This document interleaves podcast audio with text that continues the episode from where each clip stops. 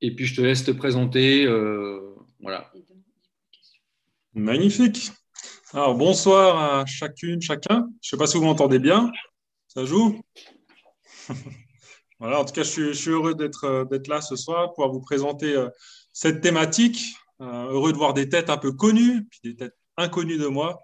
Mais en tout cas, ça fait plaisir de, passer cette soirée ensemble où on peut se poser euh, une vraie question.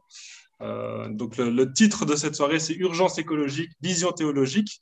Et comme Christian l'a, euh, oui, Christian l'a bien introduit, le but, c'est pas de, venir avec une solution toute faite, mais le but, c'est qu'on puisse cheminer ensemble, qu'on puisse réfléchir ensemble sur cette question qui est importante.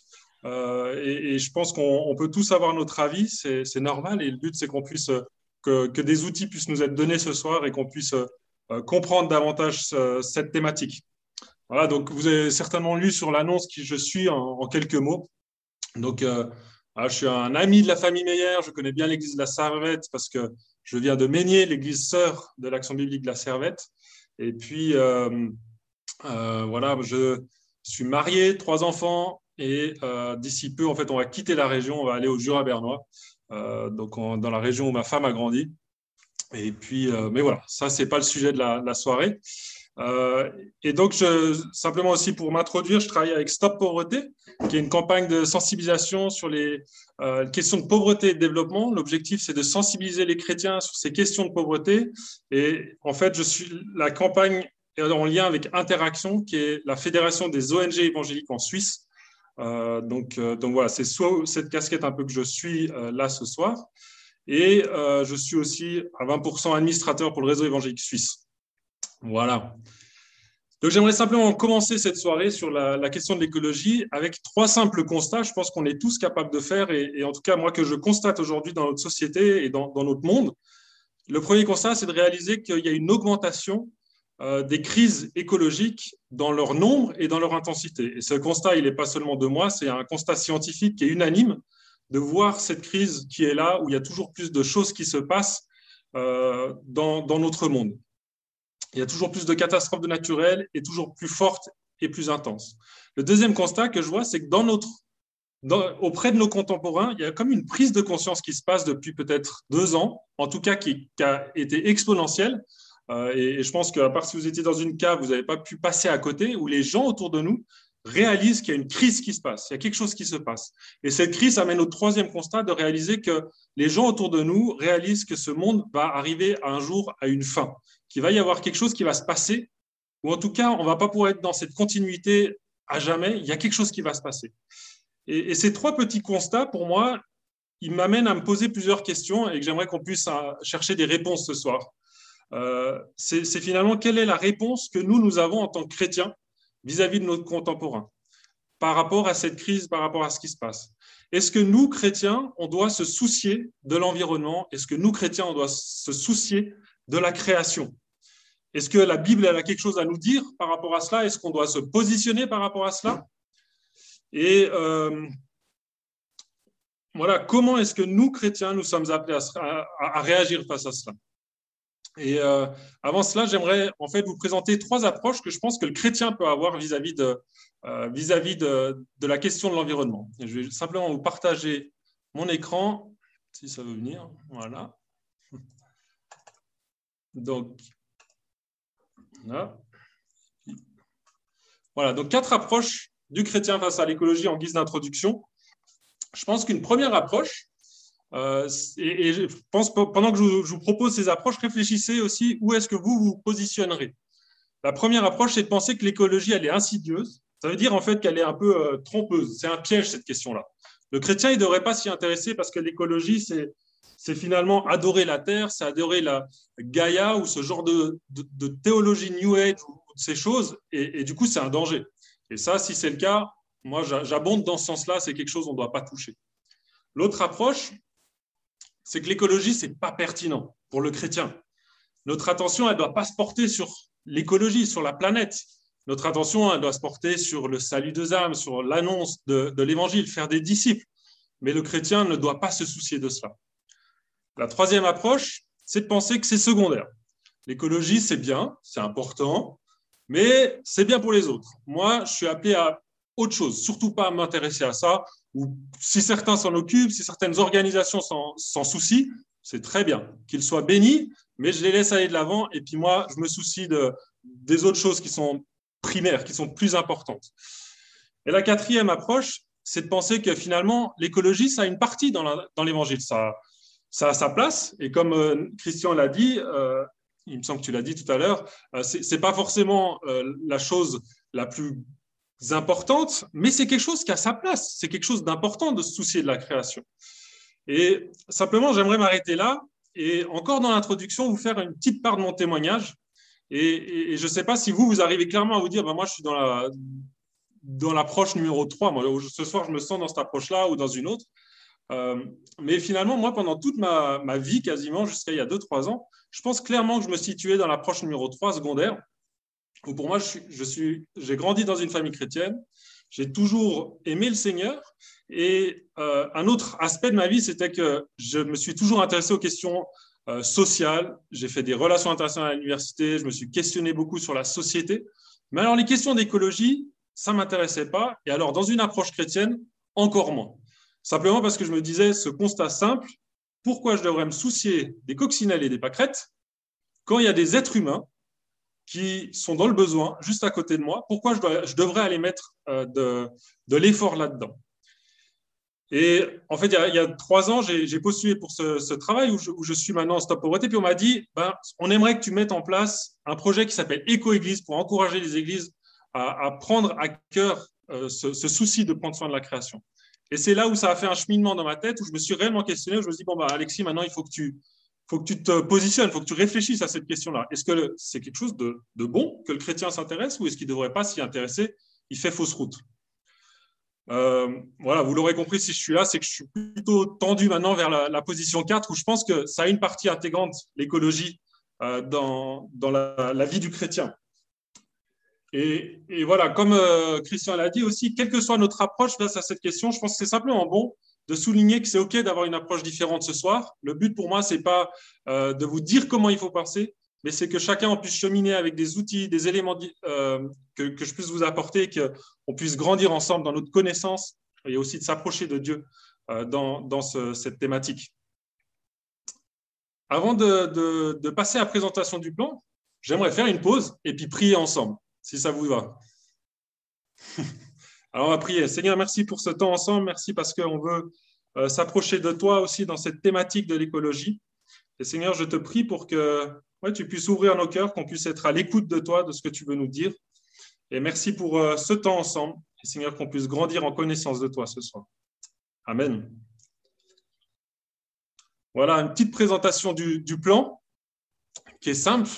En fait, j'aimerais réfléchir à l'écologie euh, sur la base de quatre motivations du chrétien que l'on peut avoir, qui sont simples, qui ne sont pas compliqués. Je ne suis pas allé chercher dans le compliqué.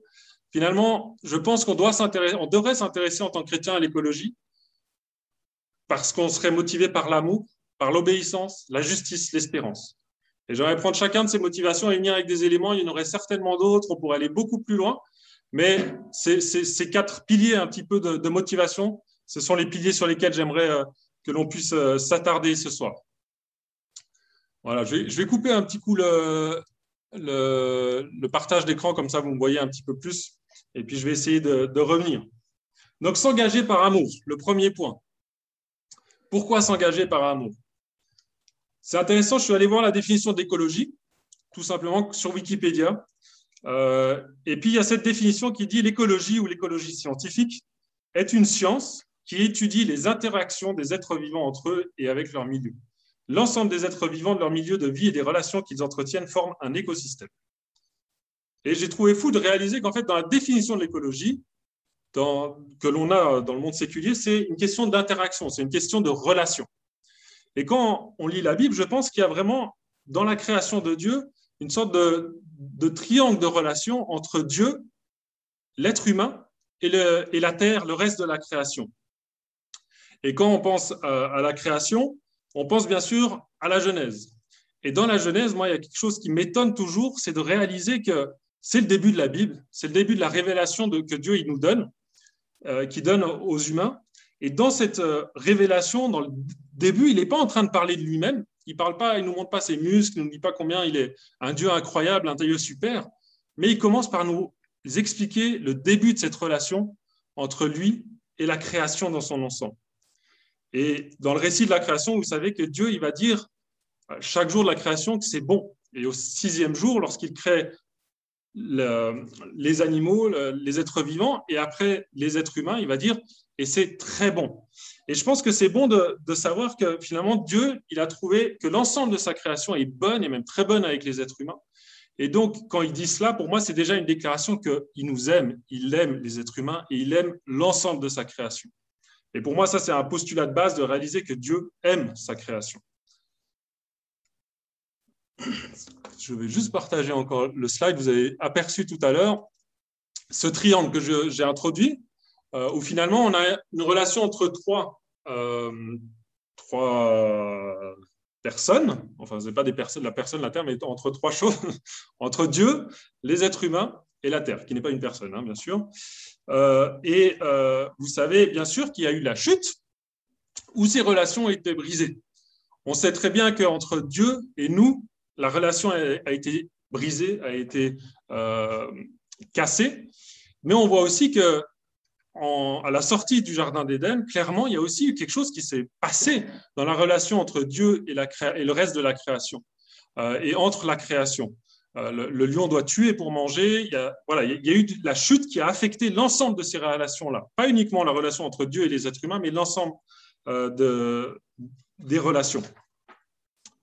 Et aujourd'hui, on sait très bien que la terre continue de subir aussi les effets de la chute. Dans Jérémie, il est écrit qu'elle souffre. Dans Osée, elle est en deuil. Dans Lévitique, elle peut vomir. Et dans Romains, elle gémit. Et, cette, cette, action de tous ces, verbes que je viens de citer ou de souffrance, finalement, elles sont là en conséquence de l'action humaine. Parce que l'humain a péché, il y a eu ces relations qui ont été brisées aussi à ce niveau-là. Et les animaux, les, êtres vivants subissent aussi les effets de la chute. Mais cette relation d'amour et l'engagement de Dieu euh, envers sa création, on le sait, ne s'est pas arrêté euh, dans la Genèse. Et il y a parfois cette, idée, on peut avoir cette idée des fois, euh, qui, est, venue de, Voltaire, de penser que Dieu, il est peut-être, il est un peu comme un divin horloger qui a créé sa montre, qui a créé son monde, et puis une fois qu'il est créé, il le donne à quelqu'un, et puis il s'en occupe plus.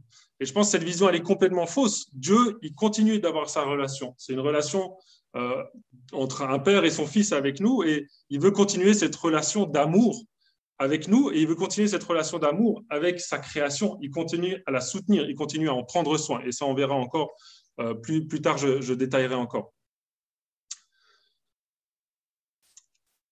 Les, psaumes nous parlent aussi à maintes reprises de, de cette relation d'amour entre Dieu et sa création. Au psaume 36, verset 7, il écrit Éternel, tu secours les hommes et les bêtes. Au psaume 65, le psaume 65 liste ce que Dieu fait en matière de pluie, de croissance, de moisson. Le psaume 74 affirme que les jours et les saisons évoluent selon le commandement de Dieu. Le psaume 104 euh, nous dit que c'est lui qui donne le souffle, comme pour cet ours, l'habitat, la nourriture à l'ensemble de sa création. Et, j'aime beaucoup les psaumes qui nous parlent finalement que Dieu continue à porter, il continue à s'en soucier. C'est pas comme si euh, il n'en avait plus rien à faire de, sa création, mais il continue à, agir au travers d'elle. Et le psaume 24 nous dit aussi c'est à l'Éternel qu'appartient la terre avec tout ce qu'elle contient, le monde avec tout ce qui l'habite. Dieu continue à souhaiter cette relation et il continue à l'aimer.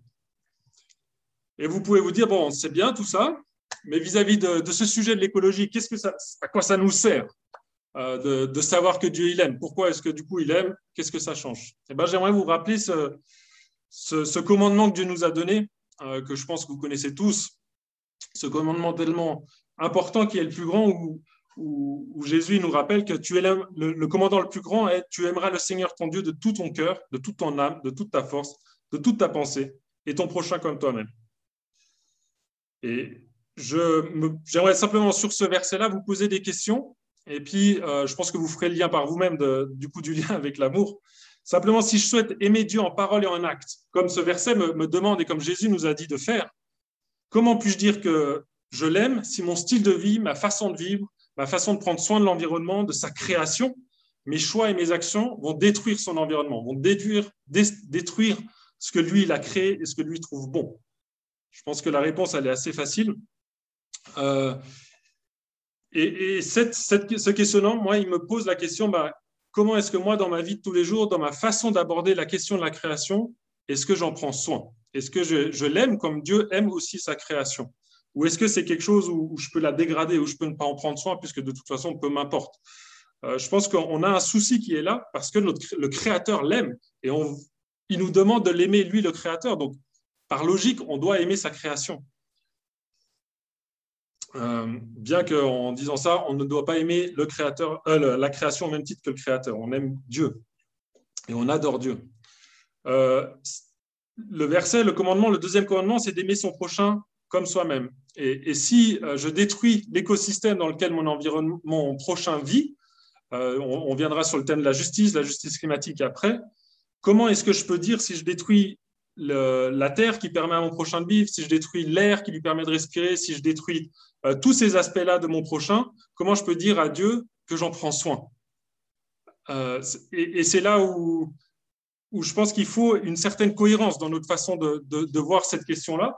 Et, et, Dieu nous demande à être cohérent. Si on aime Dieu, alors on doit aimer sa création. Si on aime notre prochain, alors on doit faire en sorte de prendre soin de son environnement dans lequel il vit. Voilà. Pour ce premier point, de s'engager avec amour. Le deuxième point que j'aimerais, pilier un petit peu que j'aimerais aborder, c'est s'engager par obéissance. Euh, Dieu nous a donné ce mandat de prendre soin de la création en Genèse. Et j'aimerais lire simplement Genèse 1, versets 27 et 28, euh, pour se le, le, remémorer un petit peu. Dieu créa l'homme à son image. Il le créa à l'image de Dieu. Il créa l'homme et la femme. Dieu les bénit et leur dit, reproduisez-vous, devenez nombreux, remplissez la terre et soumettez-la. Dominez sur les poissons de la mer, sur les oiseaux du ciel et sur tout animal qui se déplace sur la terre. Et j'aimerais lire aussi Genèse 2, verset 15. L'Éternel Dieu prit l'homme et le plaça dans le jardin d'Éden pour qu'il le cultive et le garde. Et on voit que dès la Genèse, dès le départ, Dieu nous a confié une responsabilité. Il s'est engagé à inclure l'être humain dans ses plans, dans ses plans pour prendre soin de la création. Il nous a donné une mission qui est quand même drôlement claire, d'en prendre soin, de la cultiver, de la garder, de la faire fructifier. Euh, et là, j'aimerais faire une, petite pause euh, et réfléchir ensemble euh, quelle, est la, quelle est la position du coup, quelle relation l'être humain doit avoir avec le reste de la création. Et j'aimerais simplement vous présenter trois approches euh, que l'on peut identifier. C'est pas moi qui ai identifié, c'est un auteur qui s'appelle Dave Bouclès, un, un, théologien euh, anglican euh, au Royaume-Uni. Et j'aimerais vous présenter finalement trois approches que l'être humain peut avoir dans sa compréhension de quelle est la relation qu'on a avec les autres êtres vivants. Alors, si ça veut avancer. Alors ça, j'aurais pu vous le montrer tout à l'heure. quelle, quelle relation entre l'humain et le reste de la création? Donc, une première façon de voir la relation, c'est d'avoir de voir le monde, la relation que, l'homme a avec le reste des, animaux, des végétaux, euh, c'est d'avoir une vision égocentrique, centrée sur notre ego en tant qu'être humain, centrée sur l'homme. Et là, vous voyez cette, cette simple image d'un triangle hiérarchique où au-dessus, vous voyez clairement l'homme, la femme est même en dessous, et puis en dessous, il y a tout le reste des animaux, tout le reste des choses. Et notre société nous, critique aujourd'hui les chrétiens parce qu'ils pensent que beaucoup de la, parce que la jeunesse dit on doit soumettre euh, la, création, qu'on a eu une attitude, et je pense qu'à tort aussi, les chrétiens, on a beaucoup eu cette approche dans, euh, suite au, siècle des Lumières, dans la révolution industrielle, etc., de penser que l'ensemble de la création est là pour notre bien. On est là pour aller se servir dans, dans cette création, dans, dans, dans, dans tout ce qui est là, et elle est là pour satisfaire notre besoin. Le but, c'est de nous, nous renforcer, l'homme, la femme, mais c'est tout. C'est la finalité de, la création, c'est pour nous. La deuxième approche, qui est en parfaite opposition avec cette approche égocentrique, c'est une approche écocentrique. Et ça, c'est quelque chose qui, je pense, aujourd'hui dans notre société, enfin, je ne pense pas, je, suis assez convaincu, euh, est, très en vogue euh, et, pousse vers cette façon de penser euh, plus vegan, etc., de penser que finalement, on est au même niveau que le reste des animaux, on est au même niveau que les végétaux, que les autres êtres vivants. Et donc, finalement, une vie humaine n'a pas plus de valeur ou moins de valeur qu'un escargot. Et bon, pour moi, il y, a, clairement un, problème avec cette façon de penser. dès lors que finalement un virus, on devrait le considérer comme un être vivant, qu'est-ce qu'on fait? Quand un virus euh, atteint votre enfant, est-ce qu'on a le droit de le tuer Puisque finalement, voilà. Euh, donc, il y a clairement quelque chose qui ne jouerait pas pour moi. Euh, voilà. Et, cette vision-là entre clairement en contradiction pour moi avec la, le, fait de réaliser que l'être humain est créé à l'image de Dieu. Et on a été créé différent des animaux. On a été créé le même jour, on a des, choses qui sont pareilles, on est des êtres vivants, c'est aussi des êtres vivants les animaux, mais on est créé à l'image de Dieu. Et la troisième vision que, ce, théologien d'Ed propose, c'est une vision théocentrée, euh, théocentrique. Dieu s'intéresse à sa création. Il aime toute sa création. Il aime l'ensemble de sa création. Et vous voyez dans l'image que l'humain est placé en bas de, de ce cœur, et, elle n'est pas placée en bas, il n'est pas placé en bas de ce cœur pour dire qu'on est en dessous. Mais le but de dire ça, c'est simplement un visuel, hein, il, est, il, est, imparfait, on est d'accord. Euh, mais le but de ça, c'est de, montrer que finalement, l'être humain, on est dans la définition biologique comme une, une, espèce clé de voûte. Et une espèce clé de voûte en biologie, c'est simplement de dire qu'on est une espèce qui a un grand impact sur l'équilibre de son écosystème. Et je pense que nous, êtres humains, on a finalement en biologie, c'est ce qu'on appelle une, une espèce clé de voûte, mais en théologie, c'est simplement que Dieu nous a placés dans un rôle spécifique dans cette création-là. On fait partie de la création, on n'est pas en dehors, mais Dieu aime sa création et l'ensemble de sa création est là pour glorifier Dieu et pour aimer Dieu. Et l'être humain, l'homme et la femme, on a un mandat de gestionnaire, d'intendant de la création. Et, l'humain doit donc trouver sa place dans cet écosystème. On doit être actif dans cet écosystème. On ne doit pas ne rien faire. On ne doit pas s'effacer comme le modèle écocentrique le propose. Et on ne doit pas être euh, en train de rechercher le profit pour l'être humain comme le modèle égocentrique euh, le, propose. Dieu nous a confié un cahier des charges. Et j'aimerais maintenant aller dans, donc on est toujours dans ce thème de l'obéissance, de, voir quel est ce mandat que Dieu nous a donné.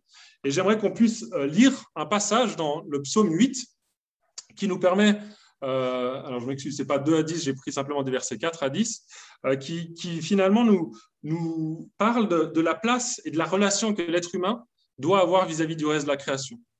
Alors simplement pour mettre ce contexte, c'est c'est David qui écrit cela alors qu'il est en train de regarder le ciel. Et puis j'aimerais qu'on lise simplement ensemble. Quand je contemple le ciel que tes doigts ont façonné, les étoiles et la lune que tes mains ont disposées, je me dis, qu'est-ce que l'homme pour que tu en prennes soin? Et qu'est-ce qu'un être humain pour qu'à lui tu t'intéresses? Pourtant, tu l'as fait de peu inférieur à Dieu, tu l'as couronné d'honneur et de gloire. Tu lui donnes de régner sur les œuvres de tes mains, tu as tout mis sous ses pieds, tout bétail, gros, petit, et les animaux sauvages, tous les oiseaux dans les airs et les poissons de la mer, tous les êtres qui parcourent les entiers des océans. Éternel, notre Seigneur, que ta gloire est admirable sur la terre tout entière la première fois que j'ai dû un petit peu travailler ce texte, je vous avoue que j'ai été très surpris. Euh, simplement parce qu'il y a cet attribut qui est donné en fait à l'être humain au verset 6, euh, où on dit, où il écrit Tu l'as couronné d'honneur et de gloire. Et, pour moi, j'ai dû la lire, le lire deux, trois fois, ce verset, pour me dire Mais on parle de, on parle de Dieu là, c'est pas possible, c'est Dieu qui est couronné d'honneur et de gloire, c'est pas l'être humain. Euh, et, non, on parle de des êtres humains. Et, je pense que ce, verset nous dit vraiment que l'être humain a un rôle particulier dans cela. J'y reviens après, mais ce psaume, il, constate deux choses. Il constate que Dieu est le Dieu créateur. David, quand il contemple le ciel, il constate que c'est lui qui a voulu l'ordre des choses. C'est lui qui a placé les étoiles là où il les a placées, il a placé les montagnes là où il les souhaitait constate, on constate aussi que Dieu est le Dieu souverain. Euh, pardon, c'est exactement la même chose, mais ce que je voulais dire, c'est que Dieu est le Dieu créateur. Euh, il reconnaît David que c'est lui qui a tout créé et qu'il est le Dieu souverain, c'est lui qui a décidé de où on place. Voilà, donc je reviens sur la, notion de, couronnement que Dieu a placé, nous, nous place en tant que roi et reine, en tant qu'être humain. Et je pense que quand on, lit cela, euh, c'est surprenant de voir que ce n'est pas Dieu qui règne sur la création, mais finalement, là, il dit que c'est nous qui régnons dessus. Et, j'aime à penser ce lien qui est mis là comme, un, comme la présidence française. Le président français, il a tous les pouvoirs, mais il va déléguer son autorité au Premier ministre pour exécuter les tâches, pour aller mettre en place le gouvernement et faire en sorte que ça joue. Mais le, répondant suprême, ça sera le président. Mais il y a une délégation de l'autorité. Et je pense que dans cette euh, dynamique-là, on est dans la même chose. Euh, Dieu est le représentant suprême. Tout est là pour sa gloire. Mais il a délégué l'autorité à nous, les êtres humains, pour euh, régner sur ses œuvres, sur les œuvres de ses mains. Ce que cela implique, c'est qu'on doit rendre des comptes. Ce n'est pas simplement on, prend et on fait ce qu'on veut, mais on va devoir dire à Dieu qu'est-ce qu'on a fait. On a une responsabilité qui nous est confiée et une responsabilité qui est, qui est d'être comme des rois serviteurs. Et j'aime beaucoup cette notion de roi serviteur qui me fait tout de suite penser à Christ dans cette façon d'être un roi serviteur qui n'est pas un roi tyrannique qui va prendre euh, les choses pour lui-même, mais qui va les prendre pour Dieu le Père, pour l'honorer lui. Et de la même façon, si nous, on est au service, on est des rois serviteurs dans ce rôle de régner sur la création, alors on va devoir rendre des comptes et on va euh, servir dans une approche qui est de glorifier Dieu et pas de se glorifier soi-même, nous les êtres humains. A quelque chose que j'aime beaucoup dans, ce psaume, comme j'ai enlevé les, deux premiers versets, on ne voit pas forcément, mais ce psaume est sous la forme d'un chiasme. Et le, verset 2, qui est le premier verset, et le verset 10 se, reflètent complètement. Et euh, les deux disent la même chose. Éternel, notre Seigneur, que ta gloire est admirable sur la terre tout entière. Je pense que ça fait un petit peu comme un sandwich. Si vous enlevez le pain dans le sandwich, euh, il n'y a plus rien dedans. Enfin, c'est plus un sandwich. Et si vous enlevez le, but ultime, qui est que, Dieu soit glorifié dans sa création, si vous enlevez ce but-là, finalement, ça sert à rien ce mandat. Et, ce psaume-là nous montre finalement que l'objectif de, de, ce que Dieu nous a placé là, c'est pour le glorifier lui. Et ça va en inverse complet avec cette approche égocentrique où, on a pu avoir des fois, euh, les chrétiens, cette approche-là, de se dire, mais la création, elle est là, Dieu nous a donné tout ça, c'est pour moi. Euh, non, c'est pas pour moi. On a une responsabilité d'en prendre soin, on doit obéir à cela, mais on est là pour euh, glorifier Dieu avant tout et le mettre lui en premier. Quelque chose, une petite parenthèse aussi dans ce psaume, pour moi qui est un psaume prophétique d'espérance, et ça renvoie après au dernier point qu'on verra tout à l'heure, J'aime beaucoup ce, questionnement de, David qui est au, centre du psaume, c'est qu'est-ce que l'homme pour que tu en prennes soin et qu'est-ce que tu es Qu'est-ce qu'un être humain pour qu'à lui tu t'intéresses? Dans d'autres versions, c'est pour qu'à lui tu le visites. Et pour moi, c'est prophétique. On voit déjà que David annonce finalement que ce plan de salut en Jésus, que Jésus va venir, il va nous visiter, il va venir jusqu'à nous. Et on a cette espérance dans ce rôle qu'on a, où on est imparfait dans cette gestion de la création, que le Sauveur parfait va venir plus tard. Euh, voilà, mais j'empiète sur la, partie espérance comme on a le texte là, euh, mais ça vous met peut-être l'eau à la bouche pour après, et je bois un petit coup. Voilà. Je vous propose d'avancer et puis d'aller sur le, maintenant sur le troisième point. Euh, peut-être. je peux laisser le slide. S'engager par justice. Euh, j'aimerais vous présenter, on parle beaucoup de, ces dernières années de justice climatique. Et je ne sais pas si vous savez ce que c'est ou pas. Euh, il y a différentes injustices climatiques qui ont lieu. La plus grande, je dirais, la plus, euh, la plus acceptée ou la plus connue, c'est celle que, que, je vous présente là rapidement, un peu en, définition. C'est finalement de dire que donc là, on, sort un aspect théologique, on va un petit peu plus sur l'aspect relations internationales, etc. Mais ça nous permettra d'avancer sur les questions de justice aussi mais de constater qu'il y, a une injustice qui est là. Et une, courte définition de justice climatique, c'est de dire finalement que ceux qui contribuent le moins à la pollution, qui contribuent le moins à la dégradation de l'environnement, ou le moins aux gaz à effet de serre que, ces cartes présentent, ce sont ceux qui sont les plus touchés par le réchauffement. Et en haut, vous avez en fait une carte qui présente euh, ceux qui émettent le plus euh, de CO2, donc sans surprise les pays du Nord, et puis, ceux qui sont les plus touchés par le réchauffement, qui ont le plus d'impact, ben, ce n'est pas les pays du Nord, mais c'est les pays du Sud, dit euh, grosso modo. Et donc, là, il y a déjà une injustice, c'est que nous, on profite de notre pollution pour se développer. On a profité aussi historiquement de la révolution industrielle, de, polluer, etc., pour arriver à ce niveau de développement qu'on a aujourd'hui. mais le quota de, pollution que la Terre peut, peut, engranger, si vous voulez, euh, on en a mangé déjà une énorme part du gâteau, il en reste très peu pour que les pays africains ou les autres pays puissent aussi se développer au même niveau.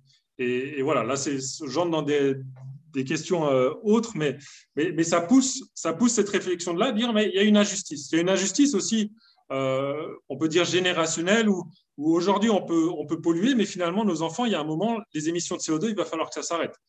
Euh, il va falloir qu'on fasse attention là, parce qu'on ne va pas pouvoir le faire. Quelle terre on va laisser à nos enfants?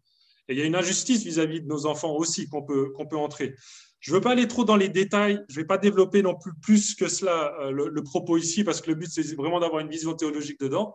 Mais voilà, on pourrait développer, on pourrait faire beaucoup plus, plus loin. Mais euh, j'aimerais simplement aussi présenter, il n'y a pas que, évidemment, les émissions de, CO2, il y a des choses euh, qui sont peut-être presque même plus visibles aujourd'hui pour moi. la pollution par les plastiques, je vous présente quelques chiffres. On a une multiplication par 10 depuis les années 80 de la masse de plastique dans la nature. Ça, c'est quelque chose, je pense qu'on peut. Euh, personne ne peut dire que non, il n'y a pas plus de plastique, une pollution par le plastique. On a une dégradation des sols qui est alarmant, réduction de 23% de la productivité de l'ensemble de la surface terrestre mondiale. On a une perte de biodiversité massive, avec 35% des espèces qui sont menacées en Suisse sur 45 000 espèces. Euh, voilà, je n'ai pas besoin, je pense, d'aller plus encore dans les détails pour, montrer qu'il y, a une crise qui est là. Et j'aimerais simplement encore ajouter qu'il y a une crise humaine derrière tout cela. Ce n'est pas juste, ah ben zut, il va faire un peu plus chaud, ah ben zut, euh, il y a un peu plus de plastique dans, les lacs et dans les, dans les océans. Euh, il y a des conséquences directes euh, à, ces crises avec le niveau du montée de l'eau, etc. on, estime que très bientôt, si ce n'est pas déjà le cas, les nombres de déplacés par des catastrophes naturelles vont augmenter et vont dépasser le nombre de déplacés par les conflits armés. Et on a une estimation à 140 millions de migrants climatiques en 2050. Donc il y a des impacts qui sont visibles déjà aujourd'hui de ces changements climatiques, des gens, des vies qui sont, euh, qui sont complètement... Euh, euh, voilà, il y a une injustice vis-à-vis de, certaines régions qui, subissent ces, choses. Et, et, donc, voilà, qu'est-ce qu'on fait face à ces injustices? Qu'est-ce que le chrétien devrait faire face à cela? Euh, Vous voyez là qu'il y, a un aspect qui, ressort, qui est que ce mandat de prendre soin de, la Terre, et finalement, avec cette question des réfugiés climatiques, avec cette question euh, de la pollution, etc., il y a un lien direct euh, avec les, questions de prendre soin de notre prochain. Ça, c'est des pubs que j'ai vues cette semaine en fait, de, contre la faim en France qui, je trouvais étaient parlantes. Euh, je vous laisse lire à mesure que l'eau envahit les rues, la faim envahit les ventres. Quand le soleil chauffe trop, l'impact sur la faim est glaçant. C'est tellement logique que personnellement, je, me dis, mais comment moi, je n'ai pas tilté quand j'étais plus jeune, il y a 3-4 ans, ce lien qui est tellement fort entre la dégradation de l'environnement et puis l'impact que ça a dans la vie de tous les jours de certaines personnes. Et pour moi, le mandat finalement de, prendre soin, euh, le mandat social est complètement relié, si vous voulez, au mandat de prendre soin de la création. Et, les doutes que j'avais avant, pour moi, à ce niveau-là, il n'y a, pas lieu d'être. Dieu nous dit, nous demande de prendre soin de notre prochain et nous demande de prendre soin de la création, et les deux sont liés, les deux sont ensemble au même niveau sur cette question-là. Voilà, donc il y a une injustice. Qu'est-ce qu'on fait de l'injustice en tant que chrétien?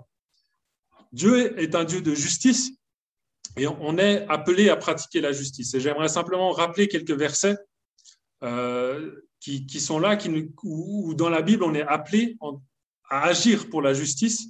Et, peut-être ça, ça, recoupe un peu l'intervention de Florent Varac. Est-ce qu'on doit s'engager dans, certaines choses ou pas? Je ne vais pas rouvrir cette question-là, euh, mais je vous, je lis juste ces trois versets qui, pour moi, personnellement, m'encouragent à me dire, mais on a un rôle à pratiquer la justice, à vivre la justice euh, dans ce monde. On t'a fait connaître au homme ce qui est bien et ce que l'Éternel demande de toi, c'est que tu pratiques la justice, que tu aimes la miséricorde et que tu marches humblement avec ton Dieu. Et ça, c'est Michée 6.8 aussi, euh, euh, petite parenthèse, c'est le, verset sur lequel Stop Pauvreté se base, qui, souhaite vraiment encourager les chrétiens à se mettre en mouvement. Et, et cette notion de pratiquer la justice. Proverbe 31, verset 8, ouvre ta bouche pour celui qui ne peut pas s'exprimer pour la cause de tous les délaissés, ouvre ta bouche, juge avec justice et défend le malheureux et le pauvre. Et Proverbe 21, 21, celui qui poursuit la justice et la bonté trouvera la vie, la justice et la gloire. Voilà, pour moi, le chrétien est appelé à poursuivre la, justice et face à l'injustice, qu'est-ce que l'on fait?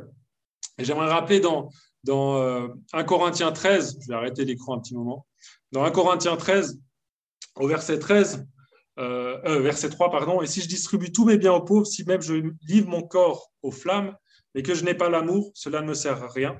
Et le verset 6, l'amour ne se réjouit pas de l'injustice. Et simplement, je pense que on doit agir pour la justice, mais notre motivation doit être claire.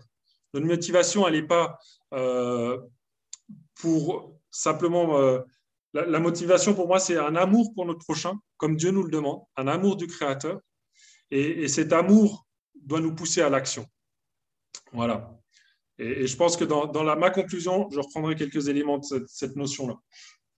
Euh, quatrième pilier, ça va, vous tenez? Alors, il n'y a pas trop d'interaction, je m'excuse parce que je n'ai pas le, même euh, outil que Florent avait euh, la dernière fois. J'espère que vous êtes toujours là. le quatrième point, donc s'engager par espérance. Il y a un constat qui a été fait, une étude en France en 2019 par l'IFOP qui dit que 9% des 18-24 ans sont inquiets du réchauffement climatique. C'est un peu ce que j'ai dit en introduction avec ces constats. Il y a une peur, une crainte dans notre société. Les gens, ils descendent dans la rue, les gens, euh, on entend dans, les journaux que certaines jeunes femmes ne souhaitent pas avoir d'enfants, euh, ne, ne, souhaiteront jamais avoir d'enfants parce qu'il y a cette angoisse euh, de, de l'impact que l'être humain peut avoir parce qu'ils ont cette angoisse de ce que va vivre peut-être son, son, enfant dans le futur. Et, il y a une angoisse qui est là. Il y a un désespoir de nous, autour de nous face à cela. Et, c'est là où je pense que nous, chrétiens, on a, on a quelque chose de différent. On a quelque chose à apporter. On a quelque chose à dire communiquer. Euh, sur cette question-là. Et c'est pour ça que je suis réjoui aussi qu'il y ait cette discussion-là, parce que je pense qu'on a à être prêt aussi à, savoir vis-à-vis de nos contemporains, mais le chrétien, il pense quoi de cette crise? Il pense quoi de cette situation? Qu'est-ce que nous, on a apporté dans cette situation-là? Et, euh, et je pense qu'on a quelque chose à apporter, on a une différence, on a un message d'espérance, un message de, joie à apporter malgré cette crise qui est là. Euh, auprès des, personnes qui nous entourent. Et donc, on peut se poser la question, mais pourquoi moi, personnellement, en tant que chrétien, je suis en paix dans cette situation-là? Pourquoi dans cette situation-là, je, je ne panique pas Et je pense qu'on on doit réaliser que la vraie cause de cette crise, elle se situe bien sûr dans notre cœur. C'est l'orgueil, c'est l'égoïsme, c'est la corruption, c'est la façon dont on gère ce monde. Euh, et, cette, cette, crise qui est dans notre cœur, euh, qui se situe dans notre cœur, elle, nous elle amène la souffrance, elle amène le désordre, elle amène euh, toutes ces choses dans, la création qui, qui va, qui va la, perturber. On, l'a vu en Genèse avec les relations perturbées dans l'ensemble des, relations. Et j'aimerais vous citer simplement une personne qui date un petit peu, et justement c'est ça qui est assez intéressant. Francis Schaeffer, euh, qui disait déjà dans les années 70, dans la pollution et la mort de l'homme, qui était assez visionnaire à ce moment-là, euh, de, dire quelque chose comme ça, il disait, il est vrai que l'homme a reçu le pouvoir de dominer sur la création, mais depuis la chute, il fait un mauvais usage de ce pouvoir. Il est en état de révolte et il s'est placé, lui-même au centre de l'univers. Je pense que le, monde, la planète, la création a besoin d'un rédempteur, il a besoin de Jésus. Et, Dieu continue à intervenir. Et, c'est ça qui nous donne cette espérance de savoir que Dieu continue d'intervenir. Et j'aimerais prendre un petit temps où on peut un peu aller dans le texte de Colossiens 1, 15, 20. On va voir trois éléments euh, qui, peuvent nous, aider vraiment dans, la compréhension de, ce pilier où on a une espérance dans ce, dans cette question, ce questionnement-là. Jésus est, dans Colossiens 1 au verset 16, euh, il est la source de la création. En effet, c'est en lui que tout a été créé dans le ciel et sur la terre, le visible et l'invisible, trône, souveraineté, domination, autorité. Tout a été créé par lui. Lorsque Dieu il a créé le ciel et la terre, il le fait par sa parole dans la Genèse. Et Jean 1 nous dit, au commencement, la parole existait déjà, la parole était avec Dieu et la parole était Dieu. Elle était au commencement avec Dieu, tout a été fait par elle, et rien de ce qui a été fait n'a été fait sans elle. Le petit bébé vulnérable qui est né à Bethléem, Jésus, il est aussi le Dieu tout-puissant qui était présent dès le commencement du monde, qui était présent aux côtés de Dieu le Père. et, il est le créateur de toutes choses. Et, il peut faire des miracles sur les êtres humains et il peut aussi agir, dominer sur les éléments de la nature. On le voit dans, Luc 8, lors de la tempête apaisée, on voit que, Christ agit sur la création. Et il est le seul capable d'agir. Moi, je ne suis pas capable d'arrêter une tempête. Euh, et, dans cette notion que, Jésus est la source de la création, que c'est lui qui a créé toute chose, pour moi, il y a de l'espérance parce que je me dis, mais si c'est lui qui est l'artiste qui a peint cette œuvre magnifique, qui a peint cette œuvre à la perfection, alors c'est aussi lui qui sait s'il y a quelque chose qui dysfonctionne, qui, a la puissance pour le réparer, qui a la puissance pour, euh, qui est au-dessus de, tout cela. Il est le créateur de cela. Euh, et pour moi, dans cet aspect-là, il y, a, une espérance. Jésus est le soutien de la création. Verset 16-17. Donc tout a été créé par lui et pour lui. Il existe avant toute chose et tout subsiste en lui. Comme au psaume 8, il est clair que le but final de la création n'est pas notre propre gloire, euh, l'utilisation de la création pour, pour, nous, mais elle est là pour Dieu, pour lui, pour Christ.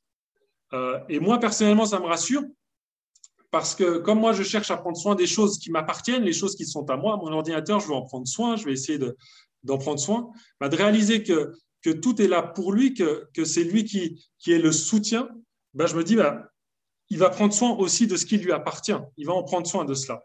Et, il y a cette notion aussi d'un jardinier actif. Il continue à agir, il continue à soutenir. Il a le monde dans sa main. Euh, et donc, il entretient, il prend soin des systèmes, ses créatures. Euh, ça, bien sûr, ça n'enlève pas ce qu'on a vu avant avec le psaume 8, euh, où, on est des rois et des reines qui prenons soin. On a cette, ce mandat de, prendre soin de la création. mais c'est lui qui a l'ultime qui est l'ultime soutien de la création. C'est lui qui est l'ultime référent à cela. Et donc, je sais qu'il va s'engager pour la création, il ne va pas l'abandonner. Euh, ça ne veut pas dire non plus que euh, je peux m'appuyer sur lui et je peux ne rien faire. Euh, mais bien entendu, on est en partenariat avec lui. On est dans, cette notion de, mission qui nous a été confiée. Et je pense aussi qu'il y, y, a quelque chose, ce verset nous montre, c'est que il contient aussi un avertissement. S'il est vrai que, Jésus il tient toute chose dans ses mains, il tient toute chose, que toute chose subsiste en lui, à l'inverse, il est aussi vrai. Sans Jésus, tout s'écroule. Et si on ne parvient pas à mettre Jésus au centre de nos pensées, au centre de nos comportements en tant qu'être humain, ben finalement, on ne devrait pas être surpris euh, que tout, tout part sans dessus-dessous. Si on utilise les ressources que Dieu nous donne, si on utilise tout ce que Dieu nous confie de la mauvaise façon, euh, je pense aux ressources naturelles, etc., euh, comme si elles étaient créées pour nous et pas pour lui, alors est-ce qu'on devrait être surpris que ça parte de travers? Voilà. Mais l'espérance, elle est là de savoir, bah, c'est lui qui le soutient. Mais ça, c'est cette notion de, voilà, on est, on est et, le problème vient, vient de, notre attitude vis-à-vis de cela. Et ce, troisième aspect de Colossiens 1, Jésus est le sauveur de la création. Il a voulu, par Christ, tout réconcilier avec lui, avec lui-même, aussi bien ce qui est sur la terre que ce qui est dans le ciel en faisant la paix à travers lui par son sang versé sur la croix. Dieu souhaite réconcilier, il souhaite restaurer les relations brisées qui ont été brisées par la chute. Et euh, le monde au-delà de l'être humain a de la valeur aux yeux de Dieu. Et je pense que ça, c'est une vérité euh, qu'il ne faut pas qu'on oublie, euh, nous chrétiens, de réaliser que le reste de la création a de la valeur et qu'il il veut aussi en prendre soin, il veut aussi la, sauver. Dieu souhaite réconcilier, restaurer ces relations brisées. Et j'aimerais faire une petite parenthèse avec l'histoire de Noé. J'aime repenser un petit peu l'histoire de Noé et, continuer à découvrir certains aspects de, Noé où, où finalement c'est l'histoire souvent on, raconte à nos enfants très imagée. Et finalement, il y a tellement de perles dans cette histoire-là. Euh, et, j'aime bien voir que Dieu, il a appelé tous les animaux de la terre à aller dans l'arche avec huit êtres humains. Euh, et, c'est vrai qu'à priori, on pourrait penser dans, dans, une pensée toute simple, se dire, bah, il les a amenés, ça fait de la compagnie à Noé, c'est super. Et, ces huit êtres humains, le temps, il va être long. Avoir un chat, c'est quand même sympathique. Pouvoir, voilà. Mais Dieu ne les a pas fait venir aussi pour qu'ils se grillent une petite côtelette de, de bœuf, euh, mais il les a fait venir dans un but précis. Il les a fait venir afin de conserver leur espèce en vie sur toute la surface de la terre. Et ça, pour moi, ça veut simplement dire que ça a de la valeur aux yeux de Dieu.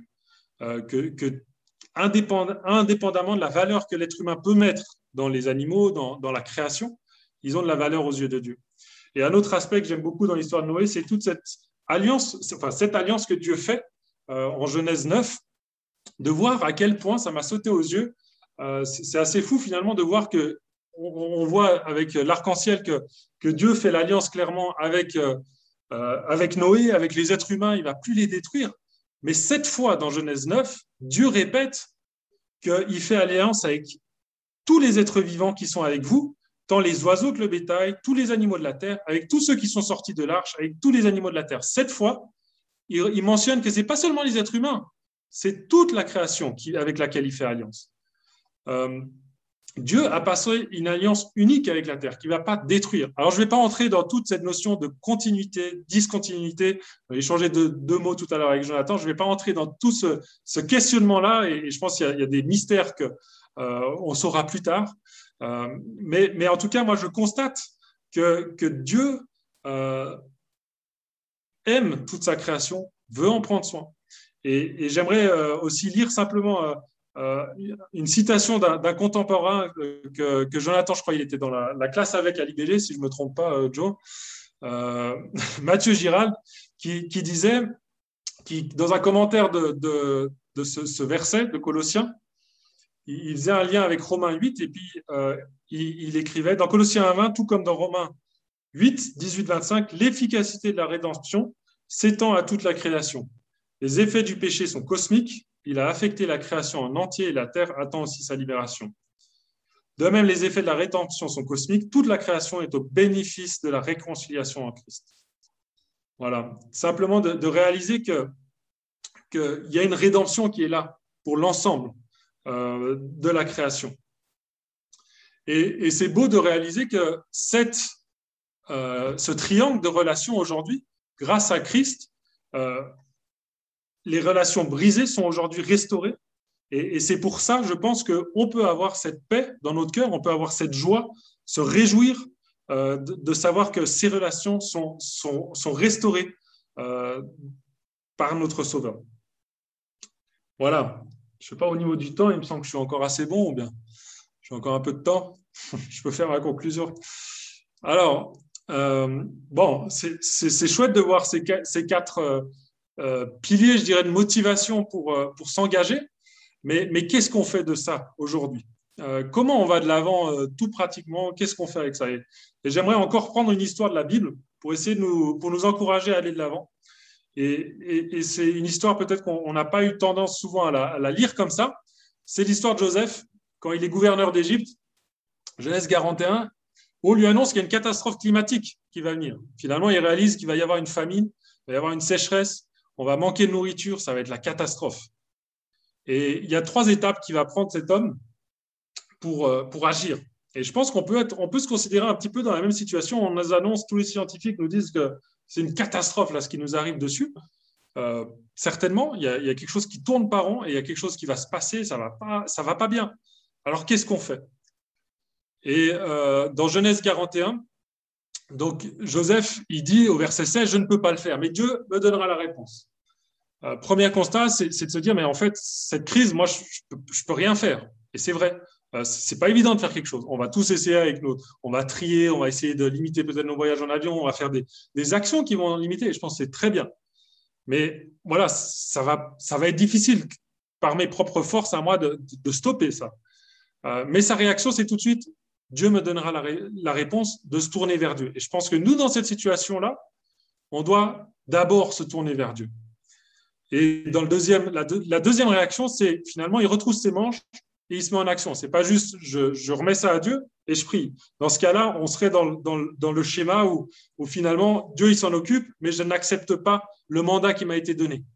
Là, Joseph prend le mandat qu'il lui a donné. En plus, il est gouverneur, il a un mandat de gouverneur en plus que Dieu lui a donné, mais il prend le mandat finalement de, gérer, de gestion. Il va avoir une vision à long terme et il va changer de comportement. Il va se mettre en action. À son niveau, il va faire quelque chose.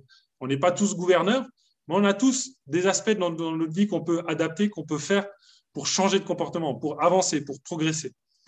Et puis, ce dernier point, c'est que finalement, il va avoir de la générosité, de l'accueil pour les autres. Il va, il va prendre le temps de se soucier des gens qui sont autour de nous. Et il va prendre ce mandat social qui est lié, comme on a vu, au, mandat de prendre soin de la création euh, auprès des autres. voilà, ce, petit exemple pour nous encourager simplement à, voilà, quelques étapes pratiques, comment on peut avancer dans ces défis qui sont là. Et puis, j'aimerais rapidement vous proposer aussi quelques outils ou quelques euh, ressources que, Stop Pauvreté a, euh, qui sont à disposition. Euh, simplement en quelques mots, je ne vais pas faire ma pub pendant trop longtemps. mais, voilà, il y a, ce livre-là qui, est, vraiment sur lequel aussi pas mal de choses que j'ai dites viennent de, ce livre, qui est vraiment une approche théologique sur la question, qui est, abordable, je pense, par, par tout lecteur, qui n'est pas compliqué. Ça, c'est vraiment le lien entre la question sociale, la question écologique. Est-ce qu'ils sont en concurrence? Est-ce qu'ils sont euh, au même niveau? Est-ce qu'on doit s'en soucier de l'un comme de l'autre? Et ça, c'est plus une approche de témoignage, de, réaliser que donc un Dieu zéro déchet, euh, c'est un homme qui, a voulu vivre euh, finalement, et, c'est un témoignage de réaliser que dans la vie, pas seulement vis-à-vis de l'écologie, mais finalement dans la vie en général, pour Dieu, il n'y a pas de déchets. Et il y a un peu ce parallèle avec l'écologie de, de dire, mais dans la création, il ne devrait pas y avoir de déchets. Euh, Dieu a créé toutes choses et, ces déchets-là, tout y est. Voilà. Et puis aussi pour aller plus loin, pour se mettre en mouvement, je pourrais en parler après avec, avec, avec votre équipe d'anciens, mais c'est une proposition aussi. On, fait on a lancé une plateforme qui s'appelle Éco-Église. C'est une plateforme œcuménique qui a pour objectif simplement d'encourager les églises par un égo-diagnostic, par des fiches de ressources, à se mettre en mouvement et vivre en Église certaines actions concrètes, simples, pour se mettre en mouvement, chacun à son niveau. Le but, c'est pas d'être de contrôler ce qui se passe, mais le but, c'est simplement d'encourager. Il y a des, fiches, des, choses qui permettent de, se mettre en mouvement euh, dans, cinq domaines différents, etc. Voilà, c'est quelques outils. Vous pouvez aussi aller voir euh, euh, sur le site Stop Pauvreté si, si vous voulez chercher d'autres choses. voilà, mais, mais, quelques outils pour aller de l'avant. Voilà, je vais terminer avec avec la présentation. Donc, je ne sais pas la suite. Christian, comment ça se passe? Eh bien, déjà, merci. Euh, merci pour toute cette présentation, tout ce travail. Alors, la suite, en fait, ben, c'est vrai que j'ai oublié de l'annoncer au début, mais il y a la possibilité de poser des questions. Euh, Jonathan vous a envoyé des petits messages. Euh, donc, on, peut envoyer des questions. À Jonathan en tant qu'administrateur sur AB Servette. Il y a déjà des questions qui sont là. Euh, alors, il y a une remarque qui a été faite. Je vais peut-être lire ça d'abord.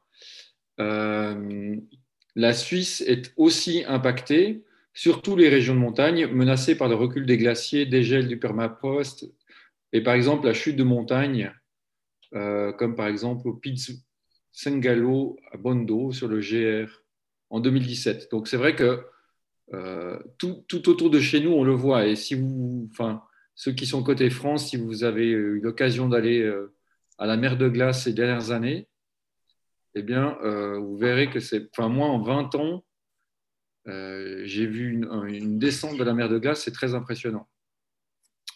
donc, je vais passer à ces quelques questions qui ont été posées. Et puis, bah, je te laisse tranquillement y répondre. Si, euh, euh, voilà. Après, tu n'es pas obligé de donner une réponse exhaustive, tu n'es pas obligé de donner une réponse même si tu n'en as pas. Euh, c'est simplement voilà, des questions des personnes présentes. Donc, première question, comment vois-tu l'articulation entre le commandement de prendre soin de la création et le commandement de faire des disciples? Alors, comme tu l'as dit, hein, je ne pense pas que je peux faire des réponses exhaustives, et puis je vais donner des réponses au maximum de ma capacité. Euh, donc, euh, donc voilà, après, je pense que d'autres peuvent aussi euh, apporter. Mais je pense sur cette notion, je pense, premièrement, je pense qu'on ne devrait pas l'avoir en tant qu'une relation concurrente. je pense que ce mandat de faire des disciples est clair. Christ nous l'a confié, nous l'a donné. On doit, on doit partager l'évangile, on doit faire des disciples qui, aiment et qui marchent avec Jésus. mais ce mandat, pour moi, finalement, ça enlève en rien le mandat de prendre soin de la création. Euh, donc on n'est pas dans une situation conflictuelle, l'un n'empêche pas l'autre. Euh, et, donc pour moi, en fait, la réponse, elle est aussi simple que ça. L'un n'empêche pas l'autre. Et donc pourquoi, euh, si on va faire des disciples, est-ce qu'on ne devrait pas aussi prendre soin de la création? Comme dit aussi, finalement, moi, si on veut faire des disciples ou si on veut témoigner de l'amour de Jésus, aussi, ça, rejoint ce que je disais tout à l'heure. Euh, finalement, quelqu'un, un contemporain qui nous regarde, qui a le souci de, la planète qui va se détruire, qui va dire Mais comment ça se fait que vous me parlez de. Vous dites que Dieu, il a créé la terre, mais, mais vous faites rien pour elle. Moi, il y a une question de cohérence, finalement. Euh, et, dans ce, partage qu'on a avec notre prochain, euh, pour moi, on, se ridiculise aussi de, se dire Mais euh, Dieu, il a créé toute chose, mais finalement, je prends pas soin de sa création. Ça veut dire quoi? Donc, donc voilà, moi, je, pense qu'on est, on est, on est sur, une, sur un fait que ce n'est pas conflictuel l'un avec l'autre. Après, est-ce qu'on devrait mettre une priorité sur l'un ou sur l'autre? Je ne saurais pas trop répondre et je pense que j'aime mieux pas me, mouiller. mais, mais, je pense que, que l'un est c'est pas parce que vous faites des disciples, euh, pas parce que chaque chrétien doit faire des disciples et chaque chrétien fait des disciples, euh, qu'on ne devrait pas se soucier de, la création, simplement. Je ne sais pas si ça répond. Ben, je ne sais pas qui a posé la question, donc on verra bien, j'espère. Euh, une deuxième question, alors celle-là est un peu plus costaud. Tu vas voir, tu vas te réjouir. Euh, comment comprends-tu que des chrétiens, notamment aux USA, économie basée sur des énergies non renouvelables, combattent toute approche d'une vision de responsabilité envers la création ou l'écologie? Bah, Je ne comprends pas. Euh, je, peux, pourrais faire la réponse courte ou la réponse longue. Je ne comprends pas. Non, mais euh, je, pense que euh, bon, je pense a différents aspects. Hein. aux États-Unis, il y a vraiment cette notion de liberté et d'envie de, de, de, pouvoir faire comme bon nous semble. Euh, mais, je pense qu'il y a peut-être aussi une mauvaise compréhension de nos, frères et sœurs aux, États-Unis de, de, penser que, finalement la Terre est là pour nous et cette approche égocentrique qu'on peut faire euh, ce que bon nous semble avec elle. voilà. Après, moi, je, souligne quand même que c'est pas forcément tous les Américains qui sont comme ça, loin de là. Il y, a, beaucoup de, de mouvements évangéliques aussi qui sont très actifs sur ces questions-là. Euh, mais, c'est vrai qu'il y a une bonne frange évangélique américaine qui, se met plutôt en opposition à ces questions-là. Après, il y a aussi des aspects politiques, etc. Euh, mais, c'est vrai que je ne me l'explique pas vraiment comment, finalement, en tant que chrétien, on peut se dire qu'il n'y a pas de souci de, de dégrader euh, sans s'en soucier. Quoi. Je ne sais pas si ça répond à nouveau, mais... En tout cas, c'est une piste. Euh, alors, une troisième question. Que dire à un chrétien qui dit que de toute façon la terre est condamnée et qu'il suffit d'attendre la nouvelle terre et les nouveaux cieux? Ouais, alors il y, a, je pense, plusieurs pistes. Mais une piste déjà, c'est de dire ben, qu'est-ce qu'on fait de ce que Dieu nous, nous a dit, de ses commandements, comme on a vu tout à l'heure? Qu'est-ce qu'on fait de ça?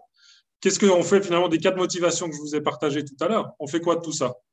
Euh, ça veut, enfin, si on part dans le principe que oui, on doit, on, on, devrait pas euh, s'en soucier, euh, bah, finalement, les cas de motivation, tout ce que j'ai dit tout à l'heure, on peut le jeter. Et, donc, donc voilà, ça c'est pour moi une piste. Je relis juste la question pour être sûr que je réponds dedans.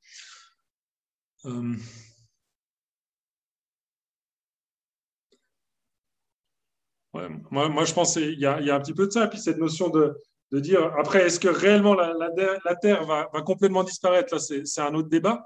Mais, dans tous les cas, moi, je, souhaite être fidèle, simplement en tant que chrétien. Je souhaite euh, être fidèle à Dieu, je souhaite être fidèle à son commandement de l'aimer, d'aimer mon prochain. Et, simplement par ça, pour moi, ça, explique déjà beaucoup de choses. Euh, et, ça, devrait répondre. Euh, voilà. Merci. Bah, la question suivante, elle recoupe un peu, hein, elle, rejoint, elle va même un pas plus loin, j'ai envie de dire. Comment concilier le fait que nous avons le mandat de prendre soin de la création et le fait que Dieu lui-même détruira cette terre et la remplacera par une nouvelle selon Apocalypse 21 Alors là, on part du postulat que la terre sera complètement détruite euh, et sera finalement complètement euh, rejetée. Après, il y a différentes approches sur cette question-là. Euh, mais c'est moi, je ne partage pas forcément l'approche que cette terre va être complètement détruite et, qu'il y, voilà, il y, a, une certaine continuité, discontinuité, comme je disais tout à l'heure. Euh, je ne suis pas le, meilleur connaisseur de ces questions-là et je pense que personne ne connaît parfaitement ça, à part Dieu. Mais, euh, mais, pour moi, il y, a, pas forcément, il y aurait une certaine continuité.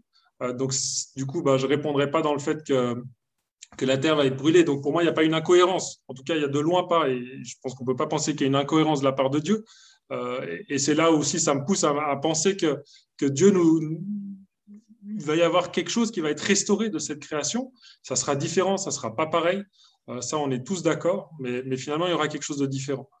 Euh, je pourrais développer plus, mais après, je risquerais de me perdre.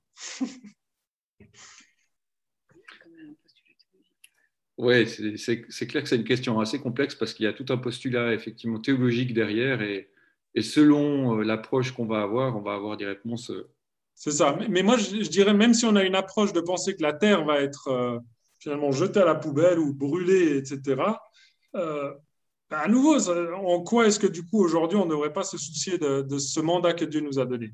Et, c'est là où, pour moi, il y aurait une incohérence finalement de penser que la, Terre va être jetée à la poubelle ou brûlée complètement.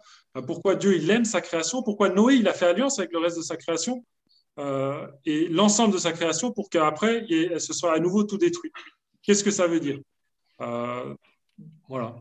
Euh, donc, donc c'est là où moi je me place plus dans, une pensée où, où, finalement la, Terre ne sera pas complètement détruite. Il y a, risque de me risquer, mais, dans, la notion aussi de, brûler, il y a cette notion de, feu du frondeur, je ne sais plus dans, quel livre de la Bible. Et, voilà, pour moi, il y, a, aussi cette notion de raffiner, de modifier, de, pureté dans, dans, cette notion de feu. Euh, et peut-être qu'Apocalypse 21 fait aussi référence. Mais à nouveau, là, je me risque peut-être un peu trop, donc il ne faut pas trop enregistrer. mais, ça, suscite peut-être juste la, réflexion pour les uns et les autres. C'est ça le but. Je ne veux pas vous dire euh, que j'ai la réponse. Je ne veux pas vous dire que j'ai la bonne réponse. Euh, et, je pense que voilà, chacun peut, se documenter, lire et apprendre et, avancer dans cette réflexion-là. En tout cas, c'est un sujet qui apparemment fait réfléchir, puisqu'il y a une nouvelle question sur euh, un passage dans 2 Pierre, euh, chapitre 3, les versets 10 à 13, que je vais vous lire. Donc 2 Pierre, chapitre 3, les versets 10 à 13. Le jour du Seigneur, viendra comme un voleur dans la nuit. Ce jour-là, le ciel disparaîtra avec fracas, les éléments embrasés se désagrégeront et la terre, avec les œuvres qu'elle contient, sera brûlée. Puis, euh, puisque pardon, j'enlève les lunettes, ça sera plus simple. Puisque tout notre monde doit être dissous, combien votre conduite et votre piété doivent-elles être saintes? Attendez et hâtez la venue du jour de Dieu, jour où le ciel enflammé se désagrégera et où les éléments embrasés fondront. Mais nous attendons conformément à sa promesse un nouveau ciel et une nouvelle terre où la justice habitera.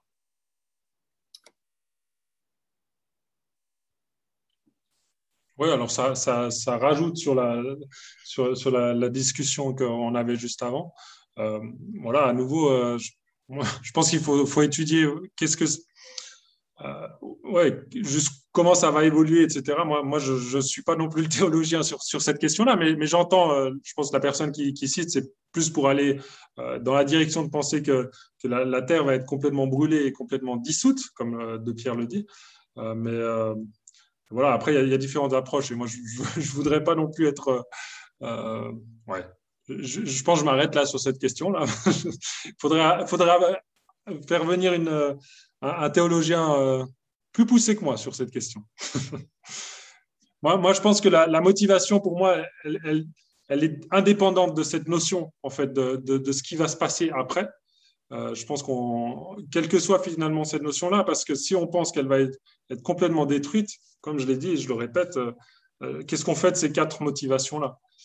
Et, pour moi, je serais intéressé presque plus des personnes qui, pensent comme ça, de retourner la question et de se dire, qu'est-ce que, si on pense là, alors qu'est-ce que vous pensez qu'on devrait faire de la création? Est-ce que vous pensez que du coup, on, est libre, on fait tout ce qu'on veut, la création, de toute façon, elle va être détruite, donc on la détruit nous-mêmes. Euh, qu'est-ce qu'on fait du psaume 8 Qu'est-ce qu'on fait de, de, Genèse, euh, du mandat créationnel? Qu'est-ce qu'on fait de tout cela dans ce cas? Euh, Est-ce que ça veut dire que c'est balayé ou est-ce que ça veut dire qu'on ne sait pas trop qu'est-ce qu'on en fait? Je retourne la question. Hein, pour, alors, je ne sais pas, c'est pas trop de dialogue là, mais, mais j'écoute volontiers quelqu'un qui aurait un avis, moi. en tout cas, ça, ça, pousse à réfléchir dans, dans différentes directions. Chacun peut réfléchir après. Euh, une autre question, est-ce que la Terre est faite pour l'homme ou l'homme pour la terre? Bah, Je pense aucun des deux. La terre et les hommes sont faits pour Dieu.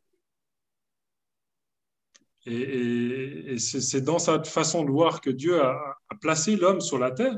Il a placé la création. On peut en bénéficier. On est comme des locataires dans un appartement. Pour moi, je vois un petit peu comme ça aussi avec le psaume 8. On est comme des locataires dans un appartement. Dieu nous a placé cette responsabilité. Il nous a prêté un appartement. Si je suis locataire dans mon appartement, je le suis actuellement.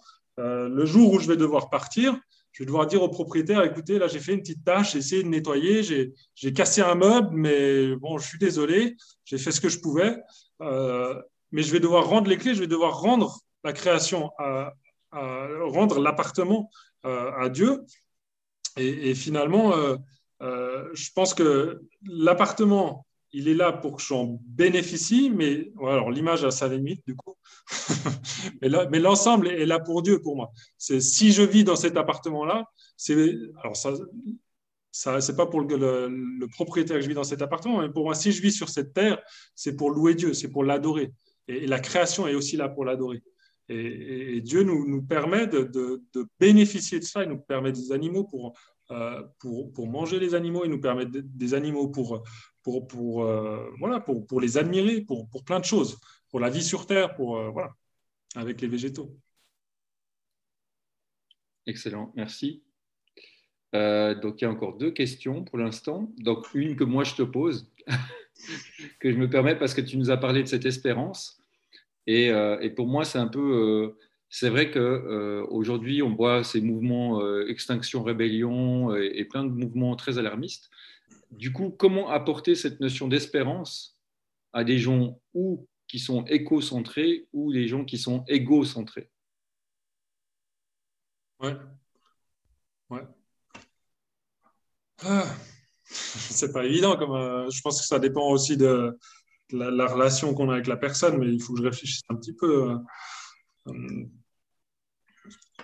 Oh, je, pense que, le message de, dire, mais pour moi, il y, a, une façon déjà, dans, les personnes qui paniquent face à cela, c'est de, leur communiquer finalement cet amour de Dieu, amour de Dieu pour, pour les êtres humains, qui va en prendre soin, qui ne va pas nous abandonner, cet amour, et qui ne nous abandonne pas et qui ne nous a pas abandonnés, cet amour de Dieu pour sa création, c'est ce que j'ai développé tout à l'heure, euh, et, qui, pour moi, toute cette notion-là que Dieu il nous aime, c'est Dieu qui nous a placés, c'est lui qui a créé, c'est lui qui soutient la création, c'est lui qui l'a, qui, ça a été, c'est lui qui l'a créé, c'est lui qui la sauve. Pour moi, c'est tous ces aspects-là ensemble. Et après, ben, il faut aller euh, prendre suivant la personne qu'on a en face dans notre témoignage, dans la façon de vivre, de communiquer, euh, qui, qui, pour moi, devrait, peut donner cette espérance et cette joie. ouais. Après, spécifiquement, plus auprès d'une personne qui est plus égocentrée ou, ou écocentrée, bah après, il y aurait des aspects à, avancer parce que la personne égocentrée, euh, généralement, c'est pas la plus paniquée. Euh, c'est la, plus la personne euh, voilà, qui, qui veut profiter de, de, des biens, de profiter de, tout ce qu'il a à disposition pour son bien-être. Et là, c'est finalement aussi de, de dire, mais, mais quelle relation, enfin, quel est l'objectif de ta vie? C'est quoi? Euh, et là, voilà, là c'est du, témoignage comme on a aussi peut-être classiquement euh, l'habitude, entre guillemets.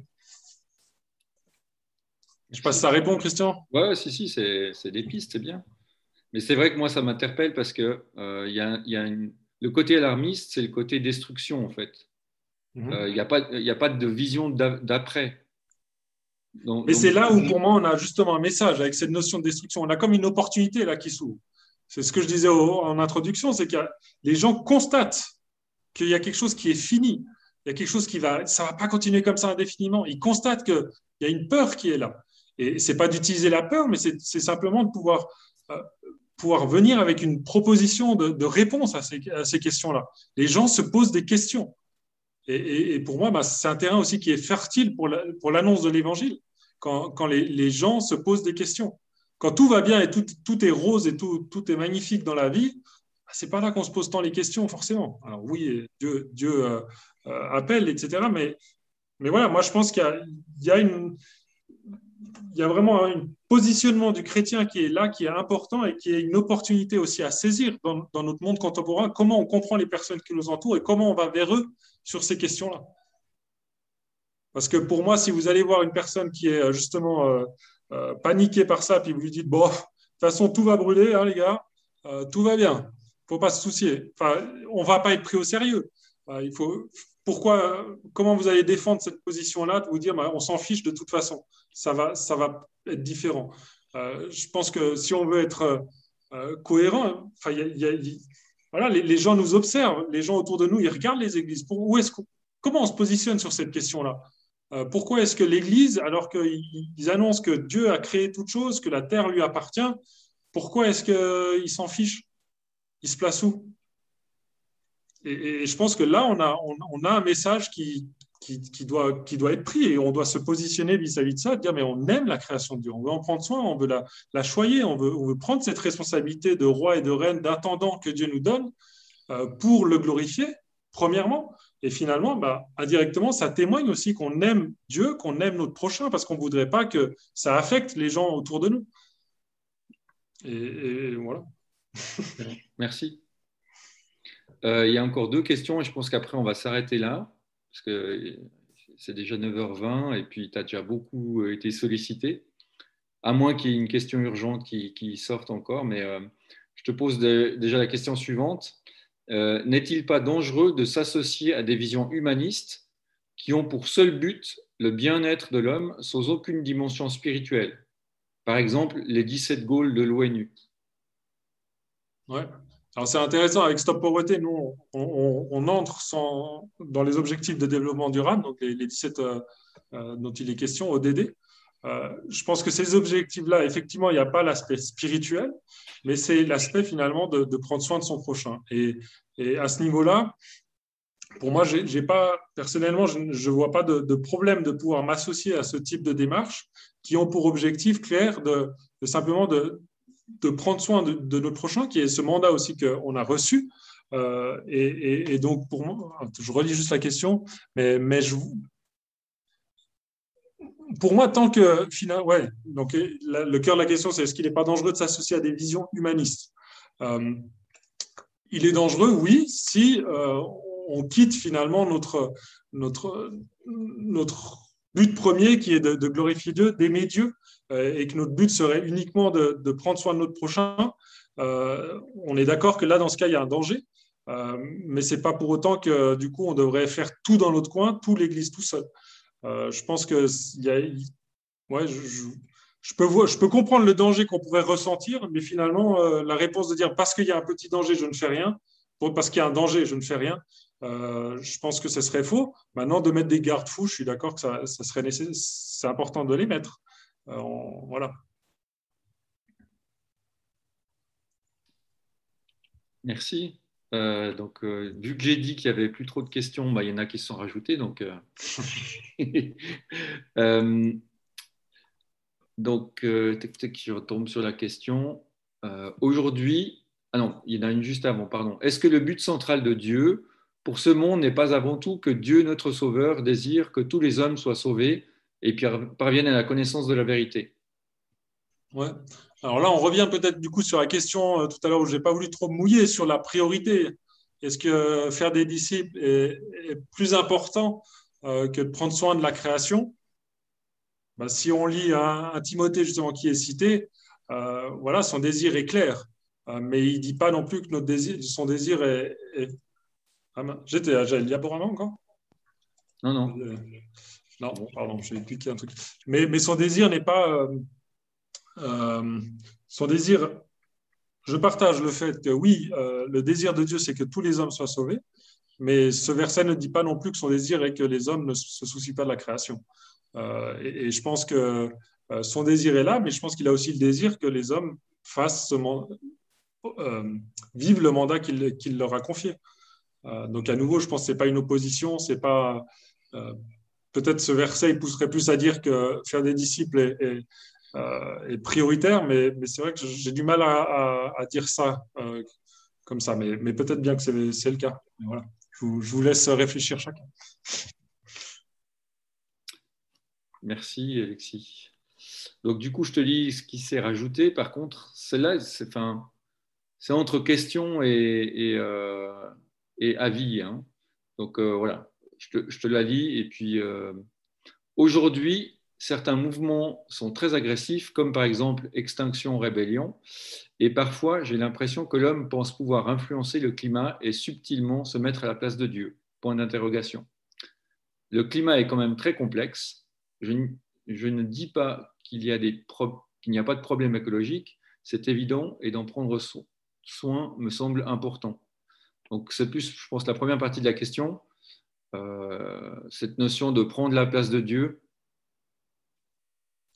oui, bah, c'est intéressant. Je pense que bah, prendre la place de Dieu, je pense qu'en tout cas en lisant la Bible, moi, je n'ai pas l'impression qu'on prend la place, c'est se soucier de, la création. Alors, c'est clair quand on parle du climat, on, est sur un schéma qui est tellement plus gros que la pollution plastique, moins visible.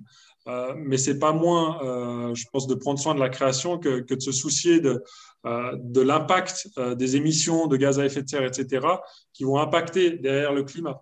Et je pense qu'aujourd'hui, on a quand même ces connaissances scientifiques qui, sont, qui sont très avancées, qui sont avancées, pour voir qu'il y a un impact entre notre activité, comment on vit, nos, façons de consommer le pétrole, etc., qui va avoir un impact sur le reste du climat. Après, est-ce qu'on va prendre la place de Dieu?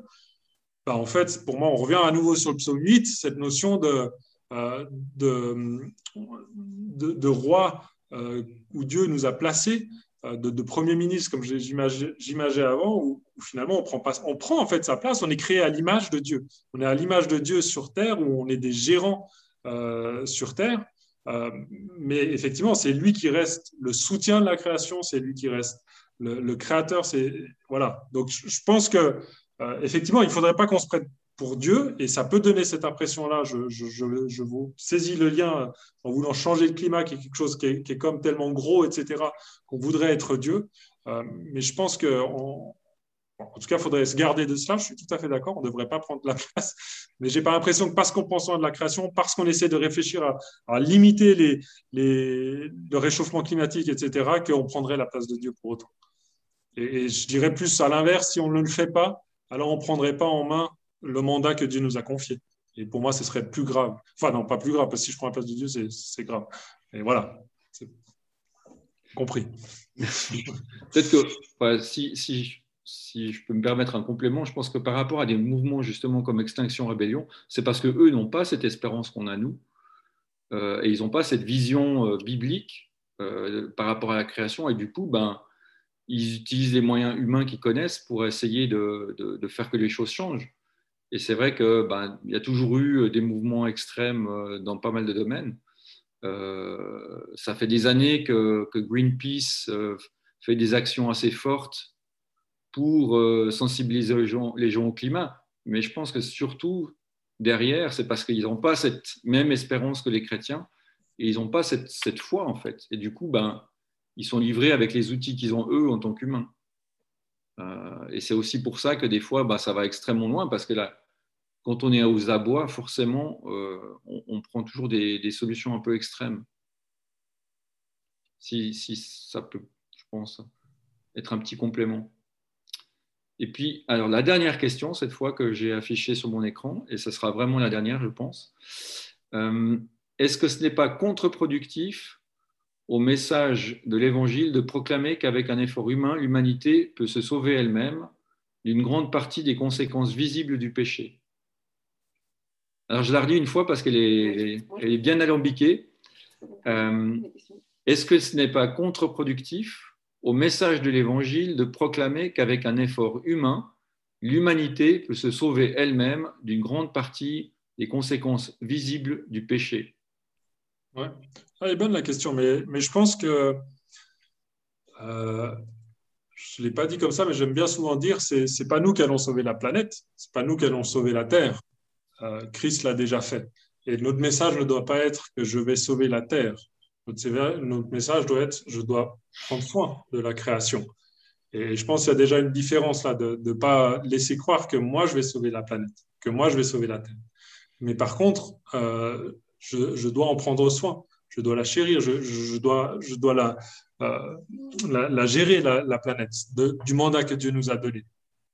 Et je relis un peu la question. donc je pense que notre message, c'est finalement ce, message d'espérance, que c'est pas c'est Christ qui, l'a sauvé. Maintenant, euh, c'est pas parce qu'on sait que Christ l'a déjà sauvé qu'on ne doit rien faire. ce serait illogique pour moi de, se dire, bah, du coup, on, ne fait rien. C'est de la même façon que vu que moi, en tant qu'être humain, je suis sauvé euh, parce que j'ai accepté Christ dans ma vie, alors je ne fais plus rien. Dieu nous appelle à, continuer à vivre, à agir, à le glorifier dans, ce que je fais, dans ce que voilà, à, avancer, à cheminer. Et de la, même façon, ben, voilà, si, Dieu il sait ce qui va se passer avec la terre, euh, ben, c'est pas parce qu'on sait qu'il va se passer quelque chose de, que Dieu, de bon que Dieu va faire avec la terre que, finalement, on ne devrait pas s'en occuper. après, ça dépend si on pense qu'elle va être brûlée, etc. Mais, peu importe. Euh, ce que Dieu a décidé qu'il va faire ne devrait pas changer ma façon de vivre aujourd'hui. Et, le message ne devrait pas euh, modifier finalement euh, vis-à-vis des, autres cette, cette approche-là, je pense. Excellent. Merci. Bah, du coup, puisque je disais que c'était la dernière, il y en a une autre qui s'est affichée, et là, ce sera vraiment la dernière. On va finir demain matin, là. Oh. Bah, elle est facile, celle-là. L'homme étant le principal pollueur, faut-il limiter les naissances comme prône les le malthusianisme? Alors, première fois que j'entends ce mot. Euh, ça vient de Malthus. Oui, j'imagine, mais. Euh, mais euh, bon, je pense que vous connaissez la réponse, non? Non, je, pense clairement que, non. Euh, Dieu nous a clairement donné déjà ce, mandat de se multiplier en Genèse. Il nous a dit de, remplir les extrémités de la terre. Et, finalement, c'est cette pensée de se dire, bah, bah, finalement, là, on est dans une approche écocentrique, de se dire, bah, l'homme, et certains hein, autour de nous pensent un peu comme ça, on devrait, on devrait aller jusqu'à finalement plus avoir d'enfants et puis se, finalement, après se tuer les uns les autres, ça serait beaucoup plus simple si les humains ne seraient plus là. La Terre se porterait tellement mieux. Et je pense que, bah non, on a, on a ce mandat, on a, comme dans cette image euh, écocentrique où on est une espèce clé de voûte, Dieu nous a demandé de gérer la, création. Et, donc, je pense qu'on a notre rôle à être là et on doit. Voilà. La réponse, elle est claire. Non. Oui, mais c'est vrai que c'est, ça se, on, le voit de plus en plus. Hein, des, moi, je vois sur Facebook des posts comme ça où le, principal virus de la Terre, c'est l'humain, donc il faut éliminer l'humain. Quoi. C'est une autre solution extrême à, pour des personnes qui n'ont pas la connaissance de Christ, en fait. Très bien. Euh, merci beaucoup, Alexis. Avec plaisir. Et ces éclaircissements. Euh, alors, c'est sûr, on n'a pas répondu à tout. C'est pas possible de faire ça en une soirée, mais je pense qu'il y a déjà des, super pistes de réflexion. Euh, ça sera peut-être l'occasion en église d'en reparler euh, ou d'en rediscuter, ou éventuellement de faire une autre soirée plus tard pour pousser un peu plus. Mais en tout cas, merci beaucoup pour tout ce que tu as préparé et apporté. Plaisir. Merci pour l'écoute. Et puis, euh, ben, voilà, on va, on va euh, arrêter, s'arrêter tranquillement là. Euh, je vous rappelle donc la prochaine session. De, on va se poser les vraies questions. ça sera le 17 septembre avec Anthony Perrault sur le sujet La Bible est-elle fiable? Donc, aussi un sujet assez passionnant et, je pense que ça sera très intéressant puisque Tony Perrault, en tout cas, j'ai eu l'occasion de l'entendre une fois, euh, euh, est une personne très intéressante au niveau orateur. Euh, je vous propose maintenant, pour, pour conclure, ben, peut-être de déjà tous ouvrir au micro. Et puis, comme ça, on peut remercier de vive voix Alexis avant de se quitter pour cette fin, de soirée. Donc, je vous laisse chacun ouvrir vos micros.